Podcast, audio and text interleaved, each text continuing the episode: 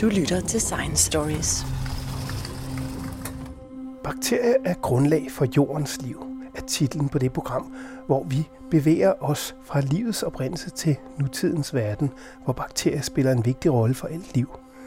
Vi vil undervejs komme langt omkring med renlighed, antibiotika og hvordan man måske kan vinde en krig ved at spise lort, men vel at mærke kun hvis den er frisk. Jeg er Jens Deget, videnskabsjournalist og biolog, og jeg har her i studiet Peter Warning. Jeg er øh, biokemiker og fysiker og arbejder på Hvidovre Hospital med at segmentere bakterier, resistente bakteriers DNA arbejder jeg med. Og uh, Peter Warning, man kan roligt sige, at det er et universelt emne, vi har beskæftiget os med her i dag. Der findes bakterier stort set overalt. Ja, altså alle steder, hvor der er liv, der er bakterier. Det er ligesom forfronten af alt liv. Alle steder, hvor der er andet liv, der vil også være bakterier, og de er alle vegne. Altså herinde i studiet, hvor vi sidder, der er jo milliarder af bakterier på borde og vægge og på gulv og på os selv. Ja. Så de er alle vegne. Og så en af grundene til, at der selvfølgelig er, er mange bakterier, det er, at de har meget nemt ved at formere sig. Ja, de vokser meget hurtigt, og så selvfølgelig også, at de er meget små. Hvis de var lige så store som elefanter, så havde der jo svært ved at være en milliard herinde.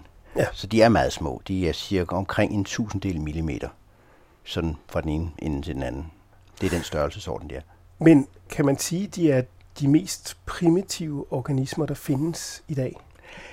Ja, man plejer at sige, at bakterier er det, vi kalder øh, simple celler, og så er der de højere celler. Det, de kalder vi eukaryoter, det er planter og dyr og svampe og alt muligt andet. Og, og på den måde er de primitive. De er simple celler, de, de består kun af en membran udenpå, og så er der så ligger alting inde i, i et rum, kan man sige. Men vores celler, der er masser af små rum indeni.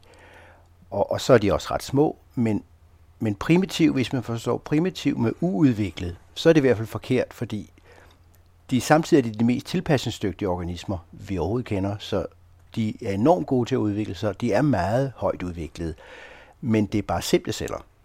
Ja, men en af deres fordele er også, at de meget hurtigt kan formere sig. De deler sig rigtig, rigtig hurtigt. Ja, bakterier kan dele sig meget, meget hurtigt. Der er bakterier, der kan dele sig øh, så hurtigt, at de laver en ny efter 6 minutter. Det er meget hurtigt. Det er en meget kort generationstid. Vi har måske en generationstid på 20 år, mens øh, 6 minutter, det, det går meget, meget stærkt. Man kan sige, at en typisk bakterie har vel en generationstid på omkring en time. Det vil sige, at den får børn, når den er en time gammel. Ikke? Men hvis man så prøver at skalere det op og siger, at hvis de nu deler sig hele tiden, jamen så fra at man øh, sætter en bakterie ud i Atlanterhavet, så går der altså ikke lang tid, før en fylder det hele. Nej, det er rigtigt. Altså de der meget hurtigt voksende bakterier vil i løbet af, af, af få uger øh, fylde hele jorden. Altså simpelthen bare ved at starte med en celle, og så fordoble sig hver time, så vil det gå meget, meget stærkt. Men øh, hvis man tænker på bakterier som noget af det måske mest oprindelige liv, vi har, så var der jo i virkeligheden noget, som var endnu mere primitivt end bakterier, som man oprindeligt mener har været før bakterierne.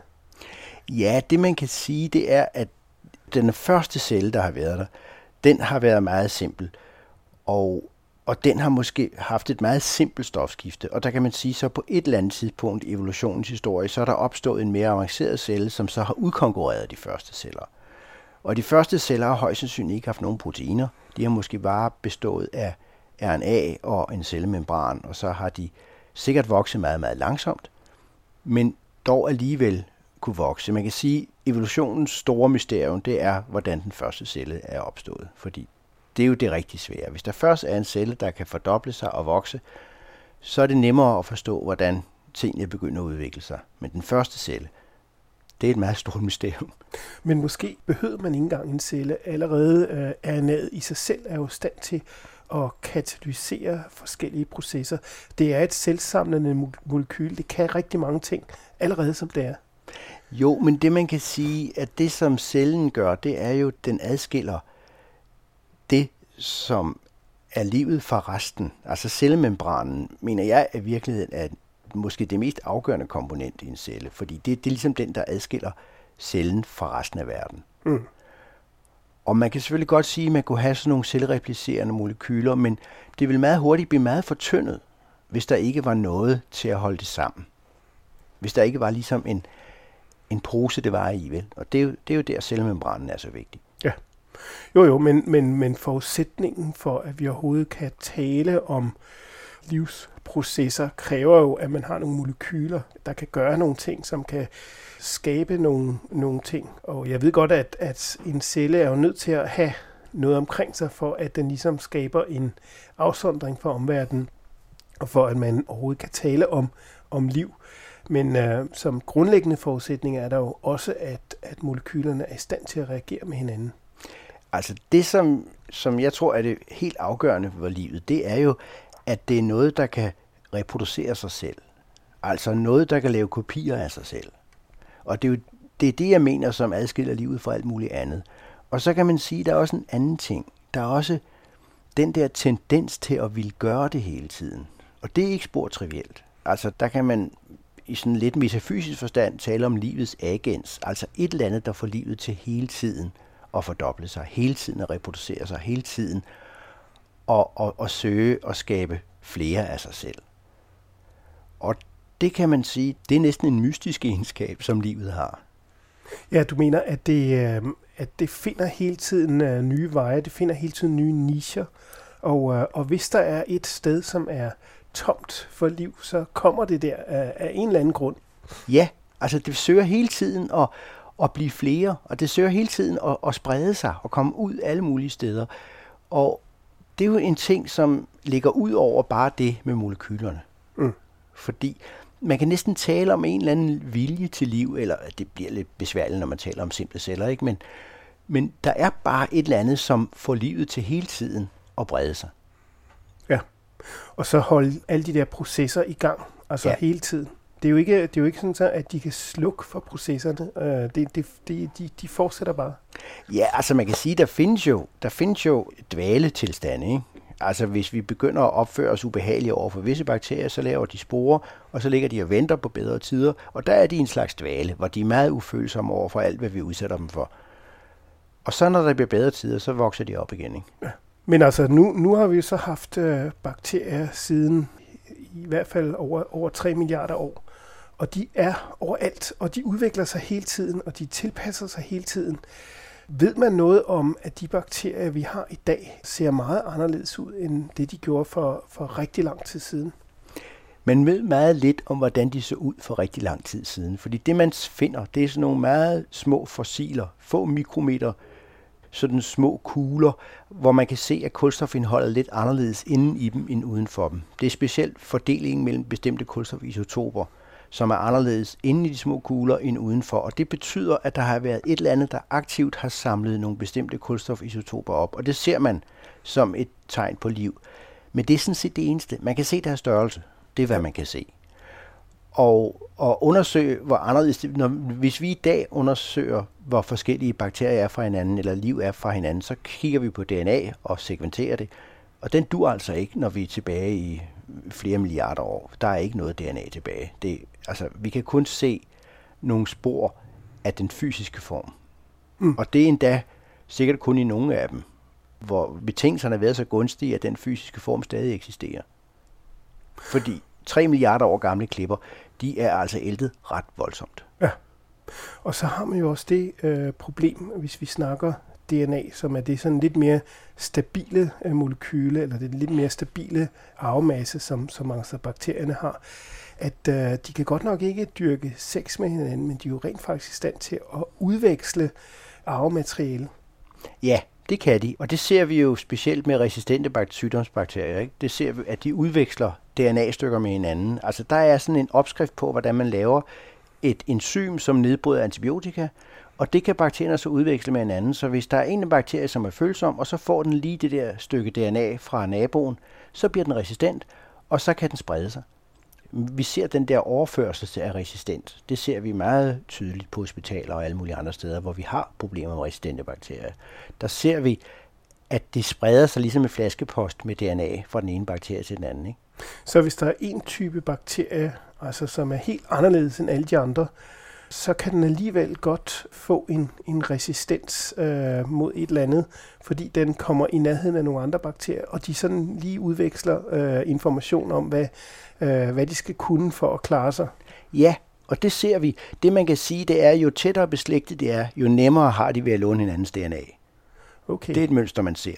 Men det kan sagtens gå på tværs af artsbarriere. Altså vi kan sagtens se en slags stafylokokker give DNA til en anden slags stafylokokker, så de bliver resistente. Og vi kan se forskellige, det vi kalder gram-negative bakterier, Klebsiella-bakterier, udveksle DNA med kolibakterier, og så de bliver resistente. Så det, det ser vi. Okay, men hvad, hvad interesse skulle de have i at, at, at give noget fra sig, som gør, at de øh, jo rent faktisk øh, giver det sådan noget, en konkurrencefordel fra sig? Altså det er jo, det er jo lidt specielt, at de rent faktisk øh, har det her med at udveksle til hinanden. Jeg tror ikke, man skal se det så meget som, at arterne konkurrerer med hinanden, men jeg tror mere, man skal se, at de måske som et kollektiv kan udveksle informationer. For jeg tror, at den typiske bakteriekultur er jo en bakteriekultur, der består af mange forskellige arter, og som lever i sådan nogle bakteriesamfund, hvor de er mange. Det, altså, det er jo kun, når vi dyrker på petriskål og har lavet dem, strøget dem for enkeltkolonier, at vi har en enkelt art for sig. Som regel vil bakteriekultur i naturen bestå af mange forskellige arter. Og der kan de have nytte af at kunne udveksle informationer, sådan så, at man kan sige, at hele bakteriekulturen får bedre vilkår. Ikke? Okay, så det er ikke bare sådan, at bakterier de lever som sådan nogle små øh, enkelstående væsener, som godt kan lide øh, artsfælder, men de rent faktisk har et helt øh, økosystem, hvor de indbyrdes lever sammen og måske udveksler øh, stoffer med hinanden. Det har de i allerhøjeste grad. Det ser vi også hos os selv. Hvis vi undersøger, hvilke nogle bakterier, der skaber huller i tænderne, så siger vi Streptococcus mutans. Men det er jo kun en af mange forskellige streptokokker og andre bakterier, som lever sammen i det, der vi kalder biofilm, altså sådan nogle, sådan nogle flade strukturer, som lever ovenpå øh, på overflader, hvor, hvor de yderste lag kan beskytte mod alt muligt, og de inderste lag kan så gøre noget andet. Og, og, og vi ser rigtig mange af den slags samfund på i vores krop, og, øh, og for eksempel når vi kigger på bakterierne i vores tarm, så er det kun en femtedel af dem, vi overhovedet kan dyrke i, i laboratoriet, fordi at de er vant til at leve sammen i mange forskellige bakterier, og så giver de hinanden nogle næringsstoffer, som de ikke kan overleve uden. Mm. Så vi kan, det, det, det er kun omkring 5 eller 10 procent af de bakterier, som lever i tarmen, vi rent faktisk kan dyrke. Okay, og det, og, det, og det er trods alt dem, vi finder i tarmen. Så ja. det vil sige, at, at i det hele taget, af de bakterier, der overhovedet findes, der ved vi faktisk rigtig, rigtig lidt om dem. Ja, det kan man sige, og, og det har været meget interessant at se de sidste 5-10 års studier af bakterie-DNA, hvor man er blevet rigtig god til at lave DNA-sekventering. Og det er faktisk derudfra, man kan analysere, hvad for nogle bakterier, der er i tarmen, fordi man sekventerer deres DNA og finder ud af, hvad for nogle bakterier det nok er. Og der kan man se, at der er rigtig mange af de bakterier, som er i tarmen, som har været hemmelige, indtil man begyndte at segmentere. Man har slet ikke vidst, de eksisterede, fordi man ikke har kunnet dyrke dem. Men jeg tænker også på, at nu har man det her ekstremt stærke våben, der hedder antibiotika. Hvordan virker det egentlig? Altså, hvordan, hvordan er det, at det slår bakterierne ihjel? Og hvordan er det, at de kan udveksle forsvarsmekanismer mod det her? Hvordan udvikler de dem, og hvordan gør de rent faktisk for at forsvare sig? Man kan sige, at antibiotika, som vi kender dem, det mest kendte er jo penicillin. Og der er en hel gruppe af stoffer, som ligner penicillin. Og de virker ved at ødelægge bakteriernes cellevæg. Altså bakterien har en membran, og uden på den har de en cellevæg, som er ligesom et stift hylster, som sørger for, at bakterien er mekanisk stærk. Ikke? Og hvis der er penicillin til stede, og, den, og så når den bygger cellevæggen, så revner cellevæggen, og så går bakterien fra hinanden og dør. Og det er på den måde, penicillin virker, og rigtig mange andre antibiotika virker på samme måde. Men penicillin er jo noget, som vi har fundet hos en svamp, som laver den. Og den svamp laver, det er en penicillinumsvamp, det er derfor, det hedder penicillin. Den laver det jo for at, ligesom at få øh, godterne for sig selv og holde bakterierne væk. Så man kan sige, at mellem mikroorganismer har der, har der været en kemisk krigsførelse gennem milliarder år. Og det vil sige, at resistens, det er jo et andet våben i den der krigsførelse. Så selvfølgelig findes der bakterier, der er resistente, fordi når der er en svamp, som laver et stof, de ikke kan tåle, så er der nogen, der finder ud af, hvordan vi kommer om ved det. Så resistens er, er et tussegamle fænomen. Det har eksisteret i over millioner. Man kan bare sige, når vi så begynder at bruge meget antibiotika, så bliver der en tilskyndelse for bakterierne for at opelske resistensen. I de gamle dage, så var der kun resistente bakterier der, hvor de der svampe groede, som lavede det der. Nu er de overalt, altså specielt på vores hospitaler. Ikke?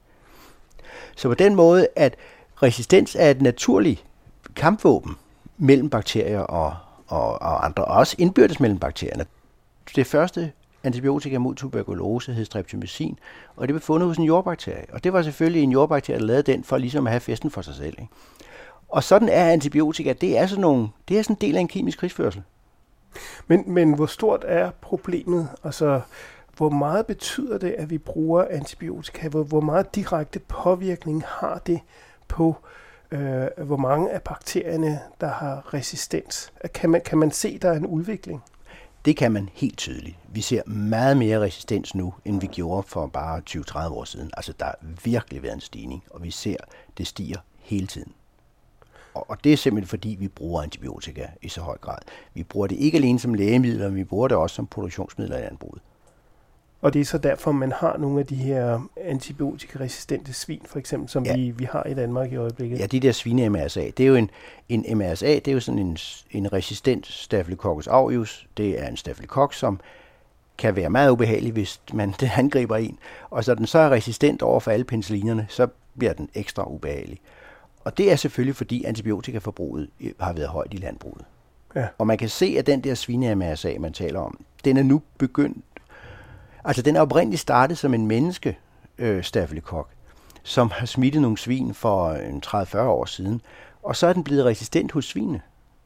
Fordi der har den mødt en bakterie, som havde den resistens, som den så har udvekslet. Så har den lånt den, og så er den udviklet resistent, og så er den kommet tilbage til os nu, og er nu lært at sprede sig fra menneske til menneske, hvad den ikke har kunnet før. Så på den måde er det jo en udvikling, vi selv har stået for, kan man sige, eller i hvert fald selv skabt betingelserne for. Men hvad kan man så gøre? Uh, udvikler man så ikke nye typer antibiotika, som, uh, som virker anderledes, og så måske uh, kan overkomme det her? Jamen, det er faktisk lidt problematisk, fordi at det, man jo har gjort med lægemidler, det er, at man har overladt det til industrien at udvikle nye lægemidler. Og antibiotika er ikke nogen særlig god forretning. Altså, de fleste af vores medicinalvarefirmaer, de vil helst lave behandlingsmidler til kroniske sygdomme. Sukkersyge, gigtsygdomme, alle mulige ting, som er kroniske, fordi så har de en business kørende resten af, af patientens liv. Ikke? Mens antibiotika, det er jo tre uger, eller måske 14 dage, eller en uge. Så det er der ikke så meget business i. Så på den måde, vi har lavet vores medicinudvikling, så har vi faktisk et problem med at få udviklet nye antibiotika. Okay, så det er simpelthen et problem, at de, at de kurerer patienterne, så, ja. så, så forsvinder de. Ja, men, øh, men hvad kan man så gøre? Er det øh, bare et problem, at, at man, øh, man skal ændre betingelserne for at udvikle medicin, eller, eller er det også et problem, at det er svært overhovedet at finde nye typer antibiotika?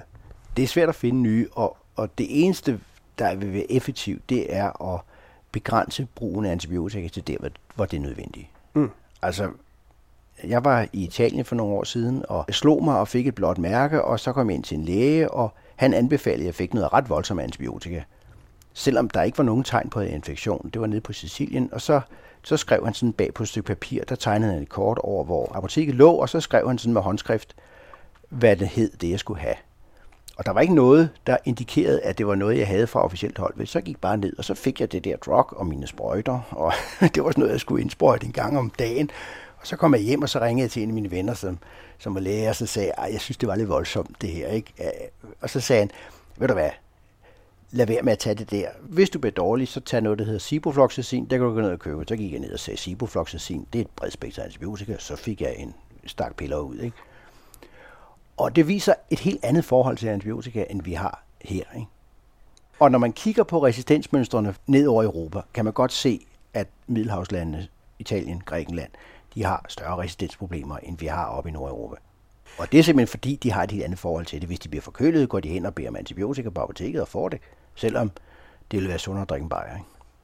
Men det vil simpelthen sige, at bare brugen af antibiotika øh, betyder, at antibiotikaresistensen bliver almindelig blandt alle bakterier, ja. og det breder sig på tværs af, af de typer bakterier, vi, ja. vi har med at gøre. Ja. Men hvad kan man så gøre ved det? Hvad er løsningen? Er, er den så, at, uh, at man skal til at være mere renlig? Altså vi skal til at udrydde bakterierne, vi skal fjerne dem fra vores omgivelser? Ej, det, det kommer vi ingen vej med.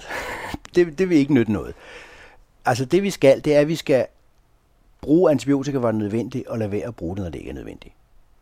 Men det er et meget omfattende projekt, fordi det er jo for eksempel i Asien, hvor man har virkelig alvorlige resistensproblemer, fordi man bruger og man bruger, man, man starter altså øverste, man starter med øverste hylde, når man, folk bliver lidt forkølet, går ind og køber det, der vi kalder carbapemener, som er ligesom noget af det sidste, vi har, ikke?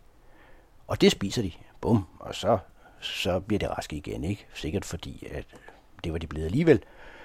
Men der er ingen restriktion på det overhovedet. Det er et kæmpemæssigt problem, og, og, og vi kan se, når folk kommer tilbage fra Indien, så har de tit nogle rigtig, rigtig kedelige resistente bakterier med sig. Ikke? Så, så, så der, der er virkelig et problem.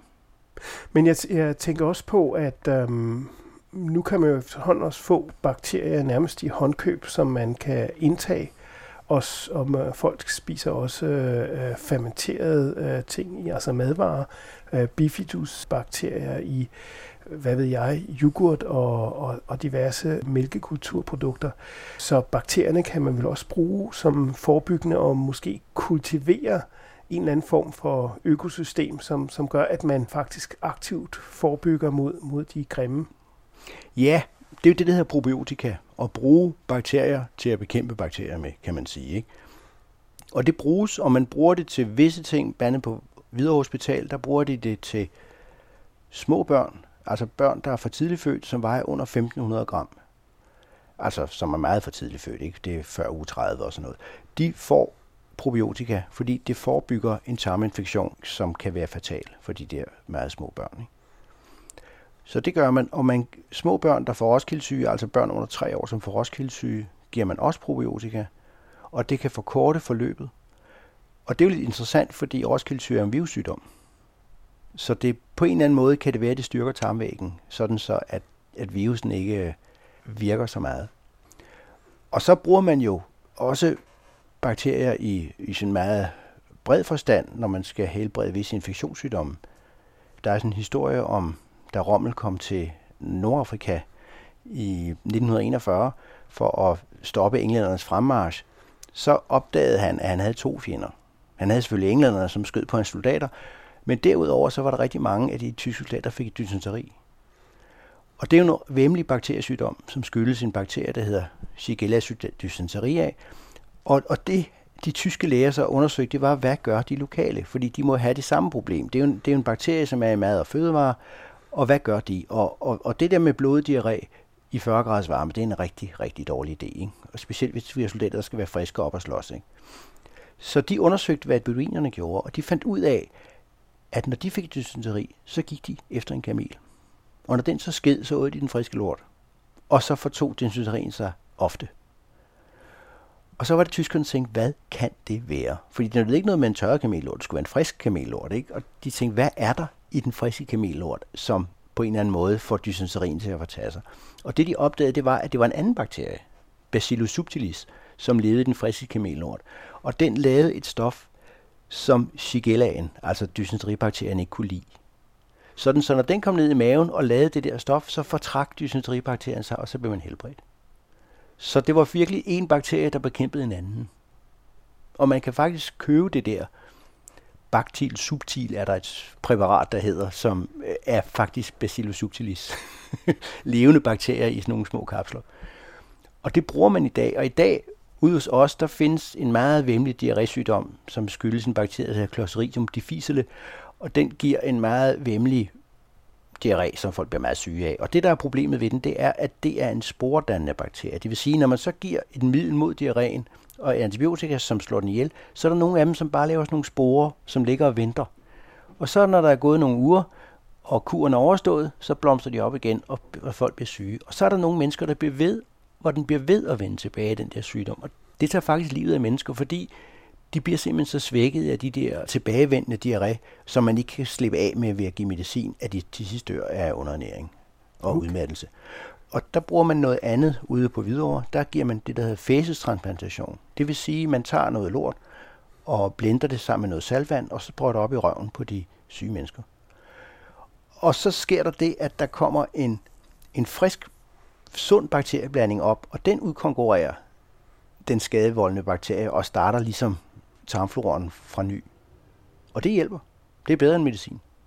Ja, det minder mig i øvrigt om, at, at det her faces-transplantation i, i måske i virkeligheden er meget mere udbredt, end de fleste går og tænker på, fordi uh, et uh, lille års tid siden, der var jeg til en stor verdenskonference for videnskabsjournalister i, i Korea, og uh, der havde de så i deres uh, visdom fundet på, at alle frokoster uh, var sponsoreret af nogen, som så tillod sig at holde foredrag under frokosten, så man var tvangsindlagt til at, at høre et foredrag.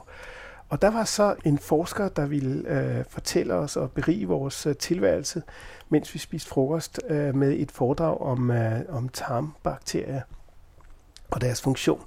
Og han startede faktisk med at fortælle, at vi skulle være rigtig glade for, at vi var blevet født, øh, hvis vi altså var blevet født. Fordi at under fødslen var det ekstremt vigtigt, at man gik igennem fødselskanalen og fik først bakterierne fra vagina, og derefter tarmbakterierne, som man ikke kunne undgå at blive udsat for. Fordi de gjorde, at man allerede fra starten af havde den helt korrekte øh, bakteriesammensætning i ens fordøjelsessystem, som, som gav en en rigtig god sammensætning fra aller, aller første færd. Og det betød, at man havde større chance for at overleve, og man havde større modstandsdygtighed over for allergier og en masse andre følgesygdomme. Simpelthen fordi, at man, øhm, at man var blevet, hvad skal man sige, naturligt inficeret. Og han anbefalede jo så også, at man øh, for, for børn, der ikke var født, men som var kommet til verden ved kejsersnit, at de også fik sådan en, en omgang faces og, og vaginal øh, transplantation fra deres, øh, fra deres mor. Jeg ved slet ikke, om man gør sådan i dag. Altså, jeg ved, at man giver probiotika til børn født med kejsersnit, nogle steder i hvert fald. Og jeg ved også, at i gamle dage, der var der sådan en skik blandt visse erfarne jordmødre, at når et barn blev født ved kejsersnit, så tog de en handske på, og så rørte de moren i skridtet og førte op på, foran barnets mund. Netop for at, at gøre det der. Det var sådan en skik, sådan, som jeg ikke tror stod nogen steder, men som var sådan en, der blev, blev givet videre fra jordmor til jordmor. Ikke? Og når man undersøger tarmfloraen hos børn, der er født med kejsersnit, og børn, der er født naturligt, så er der forskel. Og man har også set, at der er forskelle i, hvor hyppig er så hyppigheden af allergi og astmasygdomme.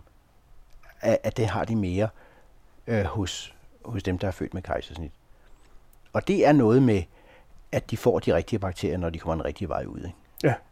Men jeg tænker også på, at øh, i gamle dage, altså vi lever jo en helt usædvanlig øh, verden, hvor at man øh, vasker sit tøj og sit sengetøj, bare man har rørt ved det stort set, og man vasker hænder rigtig mange gange om dagen.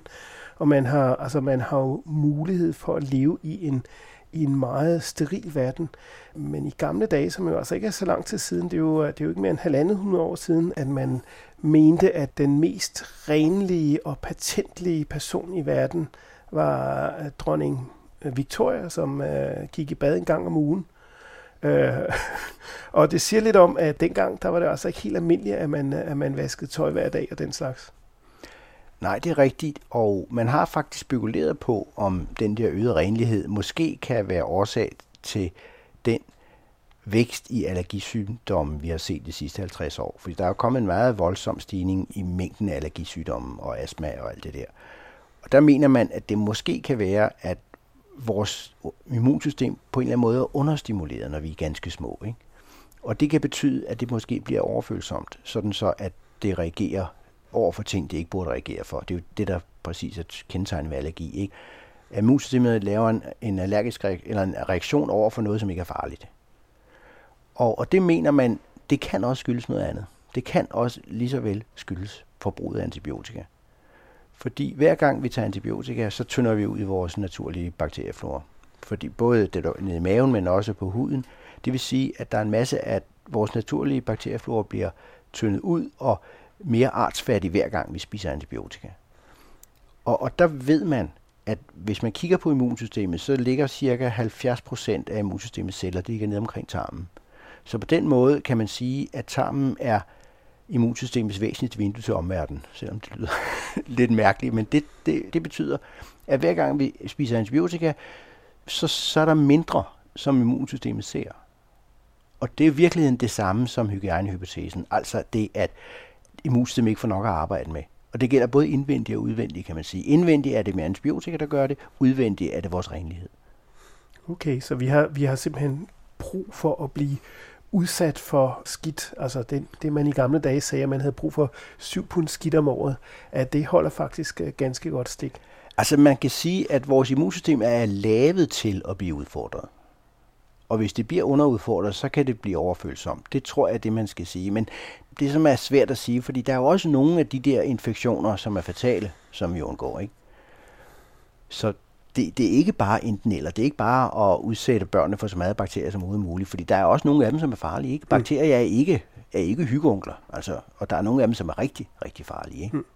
Så det er jo altid en afvejning af, hvad man gør. Men nu tænker jeg også på, at der er forskellige typer af immunforsvar, som forsvares øh, mod øh, forskellige ting. For eksempel de allergier, man har mod pollen og de her øh, luftallergier, som, som rigtig mange mennesker har. Det er jo for eksempel øh, Øh, det forsvar, vi har mod orme, altså IgE, øh, som, som forsvares mod, øh, mod mindre parasitter. Hvordan er det i forhold til bakterierne? Altså, det er jo lidt svært at svare på, men bakterierne er jo ligesom over det hele indenfor, og jeg tror rigtig mange sider af immunsystemet mærker bakterierne, og jeg tror egentlig ikke, at man kan sige, at det er så afgrænset, hvad det er. Men der har jo været en hel del spekulationer på, om man kunne bruge orme til at hjælpe på allergier. Og der har jo været folk, som rent faktisk bruger visse orme for at hjælpe mod bestemte allergiske sygdomme. Og det er jo sådan en ting, som kører meget, altså sådan lidt i alternative miljøer, men det har været meget spekuleret på. Jeg tror egentlig, så kan man sige, at de orme, de har også bakterier inde i sig. Så måske i virkeligheden, så følges tingene ad. Mm. Sådan så, at, at man kan sige, når man får ormene, får man også ormenes tarmbakterier. Men, men du kender ikke nogen eksempler på, at man bruger bakterier til at øhm, behandle øh, allergier? Nej, det gør jeg ikke. Det eneste, jeg kender, det er, at der er de der studier med hygiejnehypotesen, hvor man har fundet ud af, at børn, som bor på bondegård, har meget mindre allergi end børn, der bor i byerne. Og det er jo noget med, at de omgås dyr, og dermed alle de bakterier og alle de parasitter og alt det, som der er på en bondegård. Og på den måde bliver deres immunsystem mere stimuleret, når de er små. Og det er sådan set det eneste, jeg har hørt. Jeg har ikke hørt nogen sådan øh, behandling af allergier. Og jeg tror i virkeligheden også, at når allergien er kommet, er det måske i virkeligheden lidt for sent. Fordi jeg tror, at udviklingen af allergi sker, når barnet er ganske lille. Altså når immunsystemet modnes, og det sker i de første leveår. Jeg tror, det er der, at problemet er. Og det er også der, jeg tror, at man er ekstra følsom over for antibiotika og, og øh, hysterisk renlighed. Men øh, man kan sige, at øh, bakterierne øh, under alle omstændigheder, de påvirker os ekstremt meget i vores hverdag, og vi er, vi er jo faktisk afhængige af bakterierne også for det, vi spiser. Ja, det er rigtigt. Hvis man ser på vitaminpiller, så, så er bakterier jo også vigtige, fordi der er jo nogle af bakterierne, som laver vitaminer til os. Der er noget, der hedder vitamin K, som vi jo aldrig ser i vitaminpiller, men det er jo fordi kolibakterierne i vores tarm laver det. Men det er et livsnødvendigt vitamin, men vi får det bare fra vores tarm via kolibakterierne. Og derud kan man også sige, at bakterier er jo også med til at holde sygdom væk. Altså tarm, en sund tarmflora er jo vigtigt mod middel, eller en vigtig ting mod alvorlige diarrésygdomme. Sådan. Man lavede faktisk et eksperiment tilbage i 1957, hvor man tog nogle mus og gav dem salmonella-bakterier, og undersøgte, hvor mange bakterier, hvor mange salmonella-bakterier hver mus skulle have, for den blev syg, altså før den fik diarré. Og der kunne man se, at der skulle cirka 100.000 bakterier per mus til, for de blev syge. Det man så gjorde, også, så tog man musene og gav dem streptomycin. Det var et bredspektret antibiotika, som var mod, øh, mod tuberkulose, det første, der virkede mod tuberkulose. Og så lå man vente noget tid, og så så man, hvor mange der så skulle til, for de blev syge. Nu skulle de ikke have 100.000 bakterier, nu skulle de have 10, altså 10 styks per mus, for de blev syge. Og det var fordi, at det bredspektrede antibiotika havde slået stort set hele deres tarmflora ned. Så der var helt tomt derinde. Det vil sige, at ganske få bakterier havde vældig god plads, når de kom ned i musens mave og kunne lave diarré. Og det er i hvert fald også noget, der er værd at, at være opmærksom på, hvis man får en bredspektret øh, antibiotikabehandling. Lige præcis, og på hospitalerne, den diarrésygdom, jeg fortalte om før med Clostridium, som man bruger fæstesomation imod, den hedder også antibiotika-relateret diarré, fordi den typisk kommer, når man har fået en voldsom antibiotikakur. Fordi så er tarmfloren slået så meget i stykker, at der er plads til den bakterie. Jeg plejer jo at sammenligne tarmbakterier og diarré med, at når man kommer ud på Bellevue Strand en solskinsdag midt på eftermiddagen og håber at finde en god plads, der er altså ikke nogen plads. Der er optaget alle vejen. Ikke? Mm. Og det er det samme med en sund tarmflora. Når de sygdomsudkaldende bakterier kommer ned, så er der optaget alle vejen. Der er ingen plads til dem, og de forlader sig igen, uden at vi bliver syge. Infektionssygdom handler altid om to ting. Det handler om smitte og modtagelighed. Og begge dele skal være der, for vi bliver syge. Men nu tænker jeg på, som, som biolog kan jeg godt lide at, at se tingene i, i sådan måske lidt større perspektiv og prøve at, at se forskellige arter og sige, jamen vi er bare en af, af rigtig mange arter, som har udviklet sig gennem historien, gennem evolutionen. Har man øh, noget grundlag for at sige, at de her bakterier, de har øh, udviklet sig sammen med os, sådan så at, at vi faktisk øh, som individer er afhængige af bakterierne? Ja, det kan man faktisk sige. For eksempel er det sådan, der i modermælk, der er nogle sukkerstoffer, som barnet eller babyen ikke kan fordøje. Og de er faktisk lavet til bifidobakterierne i babyens tarm. Og man kan se, at de bifidobakterier, der lever hos os, de kan fordøje de sukkerstoffer. Men hvis vi går ud i naturen og finder nogle fritlevende bifidobakterier, så kan de ikke fordøje de sukkerstoffer. Så på den måde er modermælken og bakterierne i babyens tarm, de udvikles sammen, så de passer sammen. Så i modermælk er der mad til babyen, men der er også, der er også mad til babyens tarmflora. Okay. Og det er simpelthen udviklet sig sammen, og, ta- og tarmfloraen har tilpasset sig, så den kan spise den mad, som babyen ikke kan spise. Så det er særlige uh, humane uh, bifidobakterier, som vi har i os? Ja, altså jeg vil tro, de var i mange andre pattedyr, fordi det er jo sikkert en rigtig gammel historie. Ikke? Okay. Men jeg tænker også på, uh, på en anden ting, som er, som er vigtig i bakteriernes funktion. Det er jo, at en masse af de processer, der foregår i naturen, som er grundlaget for alt liv, de er fuldstændig afhængige af bakterier. Ja, det er rigtigt. Altså hele naturens energistofskifte er vanvittigt afhængig af bakterier, og bakterier udgør jo også en meget, meget stor del af alt levende, fordi der er så mange af dem, og de er overalt. Og, og det man jo kan sige, det er for eksempel, der er det, det hedder kvælstof. Altså det er jo 80% af vores luft er jo kvælstof, og det er en rigtig, rigtig vigtig biologisk molekyl eller atom. Det er grundsubstansen i rigtig mange af de vigtige, altså i proteiner og i vores gener. Der, det er alt sammen, der er kvælstof meget, meget vigtigt. Uden kvælstof, så er det slut. Så er der ikke noget liv. Og den kvælstof, den vil rigtig gerne være som, som frit kvælstof, altså som luftform i kvælstof. Og det kommer den meget nemt. Og det eneste, der kan trække kvælstof ud af luften igen og bruge det, det er bakterier. Altså det hedder kvælstoffixering. Og det at trække kvælstof ud af luften og få det til brugt i biologisk ting, det er kun bakterier, der kan det. Så på den måde er vi helt afhængige af bakterier. Hvis der ikke var bakterier, så ville vi miste al kvælstoffen til luft. Og så ville vi ikke, kunne livet ikke kunne fortsætte. Og det vil gå ret hurtigt. Og det vil simpelthen sige, at der findes ikke nogen andre processer, der skaber den type tilgængeligt kvælstof end bakterierne? Nej, det gør der ikke. Der kan måske godt ske noget, miralt, noget mineralsk, måske noget afbrænding af et eller andet, men ikke, ikke i nogen brugbar målstok. Altså, det er bakterierne, som trækker kvælstoffen ud af luften. Mm.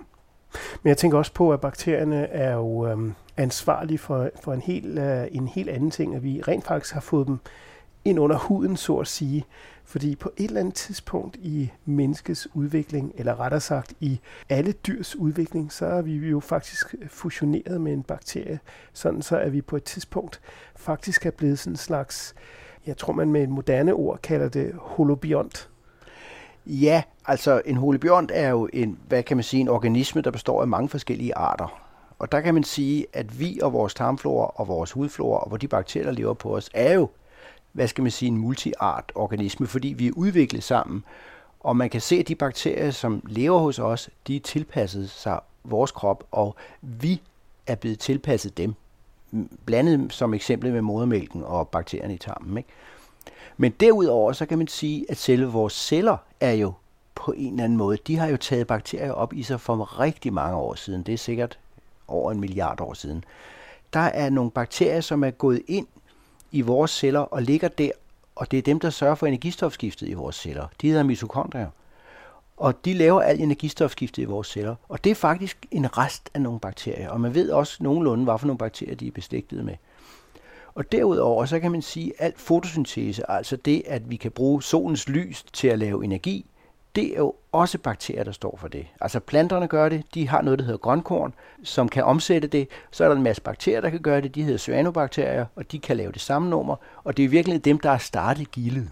Altså man kan sige, at cyanobakterierne for 2-3 milliarder år siden, de er begyndt at omsætte øh, solens energi og frigøre ilt.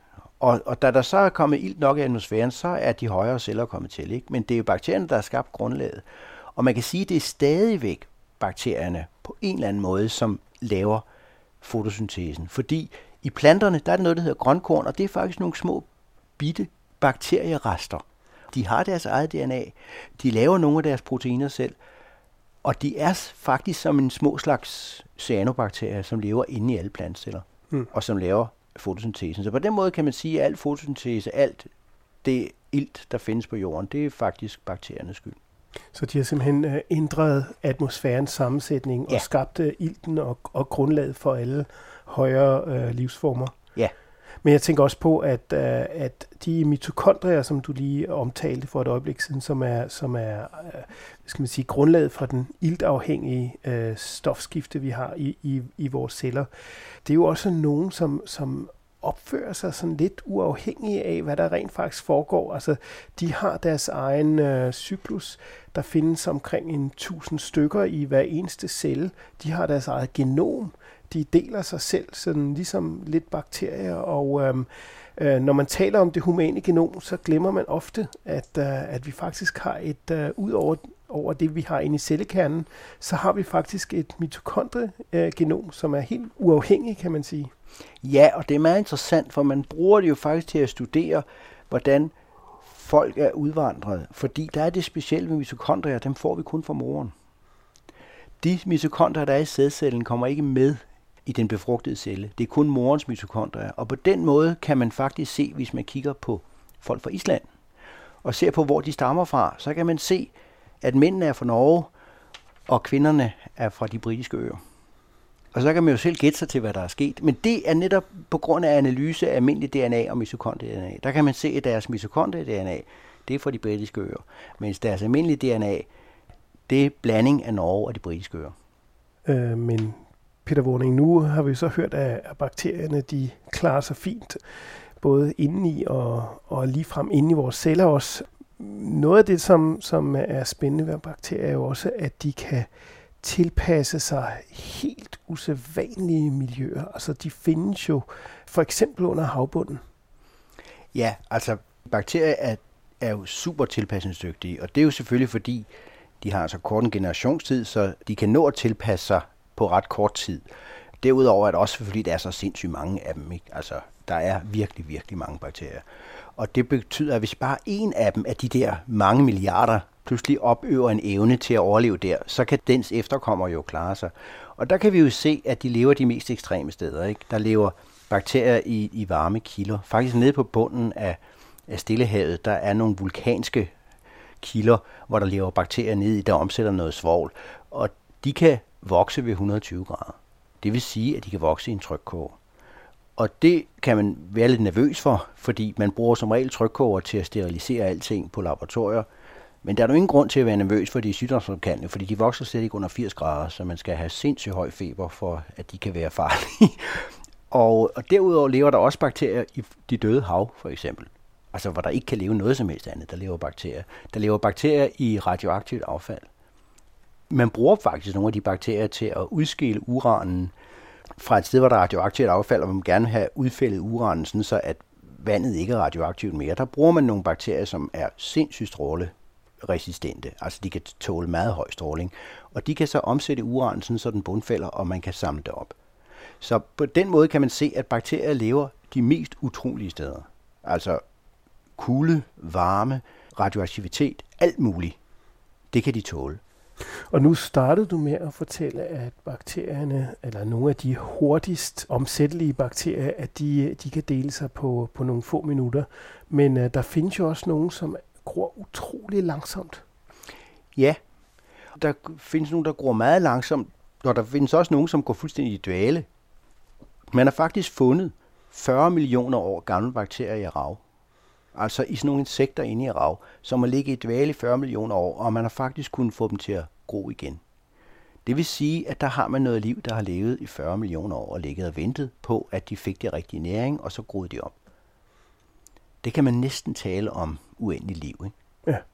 Men jeg tænkte også på, at øh, når vi nu er så beriget af alle de her bakterier her på jorden, kunne man jo også godt forestille sig, der sker jo for eksempel det, at vi af og til bliver ramt af en øh, meteorit osv., og, og nogle gange har vi været ramt af meget store meteoritter, øh, som har kastet ting ud i verdensrummet. Kunne man forestille sig, at de her bakterier måske øh, ville sprede sig til andre øh, planeter via småting, som er smidt ud, eller omvendt, at bakterierne måske i virkeligheden kommer fra et andet sted, at de er blevet ført hertil over meget store afstande, fordi de simpelthen har kunnet, kunnet overleve.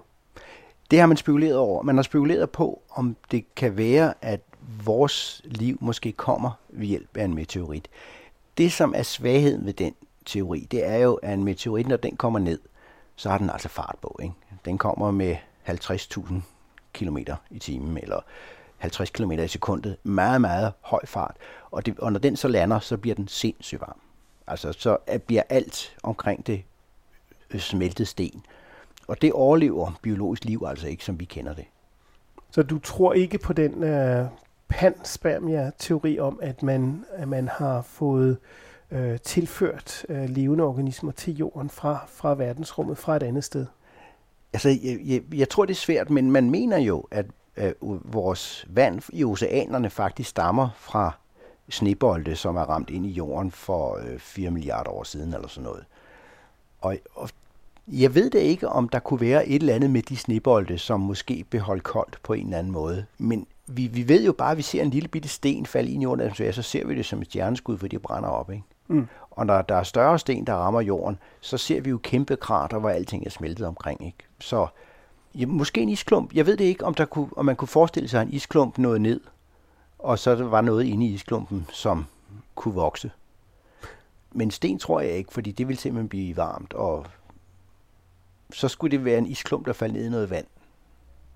Men hvis nu man forestiller sig, at vi begynder at sende rumskib, som vi jo allerede har været godt i gang med på Mars, og måske nogle af de planeter, som er, som er våde, for eksempel den her øh, Jupiter-planet, der hedder Europa, som er dækket af is, og som man mener, der findes et, et hav nede under isen. Kunne man forestille sig, at øh, hvis man sendte et rumskib, en satellit derop til at man skulle øh, passe gevaldigt på, fordi den kunne snilt øh, inficere eller skabe grundlag for en ny koloni af, af jordiske bakterier. Det kunne man sagtens forestille sig, fordi bakteriesporer er sindssygt holdbare. Og bakteriesporer tror jeg godt kunne overleve på sådan et rumskib, som kom ned og ikke blev varmet op til 1000 grader, vel, men altså bare kom ned. Og, og hvis der var nogle bakteriesporer, der øh, slog sig løs der nede på den der Europa, og der var måske en eller anden primitiv form for liv, så kunne de hurtigt overgå det hele. Og det er selvfølgelig et stort problem, og det er også det problem, man har haft, når man har undersøgt en, en sø nede under en Arktis, som har ligget isoleret i 50 millioner år. Ikke? Og der var man jo meget omhyggelig med ikke at putte nyt liv ned til den, og det er jo meget, meget svært. Mm. Fordi at bakterier netop er så dygtige til at klare sig under alle mulige omstændigheder og gemme sig og, og live op igen. Ikke? Du tænker, du tænker på den sø, der hedder Vostok? Ja, og der, der havde man så også det lille delikate problem, at, at de russere, der havde boret ned, de havde puttet 60 ton boreolie øh, med ned i borehullet, for at få boret til at glide. Så, ja, så ja. det der med at, at, at bore det sidste stykke, det var, det var noget kontroversielt. Jamen lige præcis, og, og der vil man jo også nemt kunne inficere sådan et, et jomfrueligt stykke vand med, med moderne organismer. Ikke? Det er jo ligesom dengang, man lavede de første DNA-sekventeringer af dinosaurer. Og så opdagede man, at de lignede utrolig meget fugle, og det var man jo glad for. Det man var lidt utilfreds med, det var, at man opdagede, at der var en fuldstændig identitet med kalkunsekvenser. Og så begyndte man jo at tænke om, må det var dinosauren, eller var det den sandwich, som forskeren havde spist lige inden. Ikke? Og det er altid et problem, når man undersøger jomfrueligt område, ikke? og ikke kommer til at forene det med det, vi sidder med til daglig. Der er i hvert fald øh, masser at fortælle om øh, bakteriernes verden og hvordan de påvirker vores verden, og man kan læse meget mere om det i din bog, der hedder Der er flere bakterier i et gram lort, end der er mennesker i hele verden. Du skal have rigtig tak, øh, Peter Warning. Selv tak.